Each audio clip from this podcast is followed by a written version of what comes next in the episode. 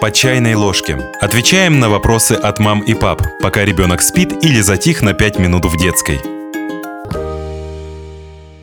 Какие опасности ждут детей летом и как их избежать? Нельзя просто сказать детям, что гулять одному в лесу опасно, а на улице можно встретить плохих людей. Нужно дать ребенку правила, которые помогут ему не только избежать опасностей, но и справиться с ними.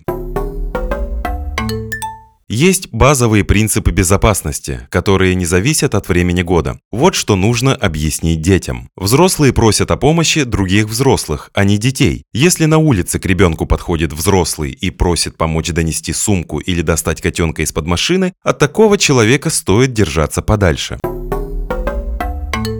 Номер родителей нужно знать наизусть. Чтобы ребенок мог связаться с родителями, даже если телефон разряжен, он должен помнить номер мамы и папы или носить с собой бумажку с напоминанием в кармане или рюкзаке.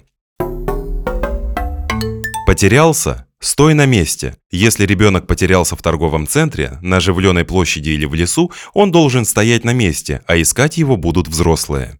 Главное – спастись. Иногда, чтобы это сделать, нужно отказаться от правил обычной жизни. Например, если незнакомец куда-то уводит ребенка, ему можно и нужно кричать, кусаться, пинаться и бить стекла. Родители должны знать, где находится ребенок. Важно приучить детей сообщать взрослым о своем местоположении. Дошел до школы, написал СМС, вернулся домой, позвонил, хочет зайти к другу в гости, предупредил. Лучше, чтобы номер телефона ребенка был оформлен на родителей. Тогда, если ребенок вдруг пропадет, родители смогут обратиться к оператору и запросить отслеживание сигнала телефона по вышке сотовой связи. А еще можно подключить родительский контроль. Правила, которые нужно знать, если ребенок живет в городе. Летом дети проводят на улице почти весь день. Больше двигаются, и у них выше шанс получить травму, ушиб или перелом. За малышами должны постоянно присматривать родители. Если ребенок уже достаточно взрослый, чтобы гулять сам, перед выходом на улицу родители должны проверить, заряжен ли у него смартфон и есть ли деньги на балансе, и надел ли защитную экипировку, если идет кататься на самокате или скейте. Также ребенок может легко затеряться в толпе или уехать на самокате слишком далеко и потерять родителей из виду. Поэтому нужно одевать ребенка в яркую одежду со светоотражающими элементами и напомнить ему, чтобы он иногда останавливался, оборачивался и проверял, где родители, а если взрослые далеко, стоял и ждал их. Еще стоит показать ребенку на людей в парке или на площади, к которым он может обратиться за помощью. Это полицейские, люди с детьми и работники магазинов. Если ребенок живет на даче или деревне. Одна из самых больших загородных опасностей для детей – это деревенский туалет. Многие городские дети не умеют им пользоваться, поэтому могут провалиться в дырку и утонуть. Родители должны рассказать детям, как пользоваться таким туалетом и не отходить далеко, если ребенок пошел пописать. Также опасность представляют колодцы, открытые люки, погреба, заброшенные дачи и садовые инструменты. Чтобы ребенку не хотелось исследовать новые места и играть с граблями, родителям нужно постоянно следить за ними или организовать интересный и безопасный отдых.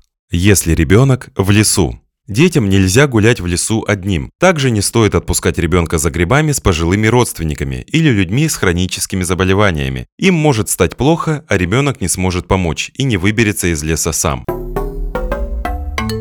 Если семья собирается в лес, всем нужно одеться ярко. С собой надо взять аптечку, охлаждающий спрей, солнцезащитный крем и средства от комаров и клещей. У детей должны быть свои рюкзаки, которые они будут носить сами. Туда нужно положить Заряженный телефон и пауэрбанк, питьевую воду и батончики, свисток, теплую кофту. Если ребенок потерялся в лесу, он должен позвонить в 112. Чем дольше ребенок будет оставаться на связи со спасателями, тем больше шансов, что его быстро найдут. Не оставляйте детей на воде без присмотра. Дети тонут быстро и тихо, Поэтому нельзя оставлять маленького ребенка без присмотра или на старшего брата или сестру. Также не стоит полагаться на круги и надувные нарукавники. Эти предметы нужны для плавания под присмотром взрослых, а не для спасения. Нельзя один раз провести ребенку лекцию о правилах безопасности и считать, что этого достаточно. Нужно постоянно повторять и обыгрывать разные ситуации, чтобы дети запомнили алгоритм действий. Подписывайтесь на подкаст «По чайной ложке», ставьте оценки, оставляйте комментарии и заглядывайте на наш сайт kuprum.media.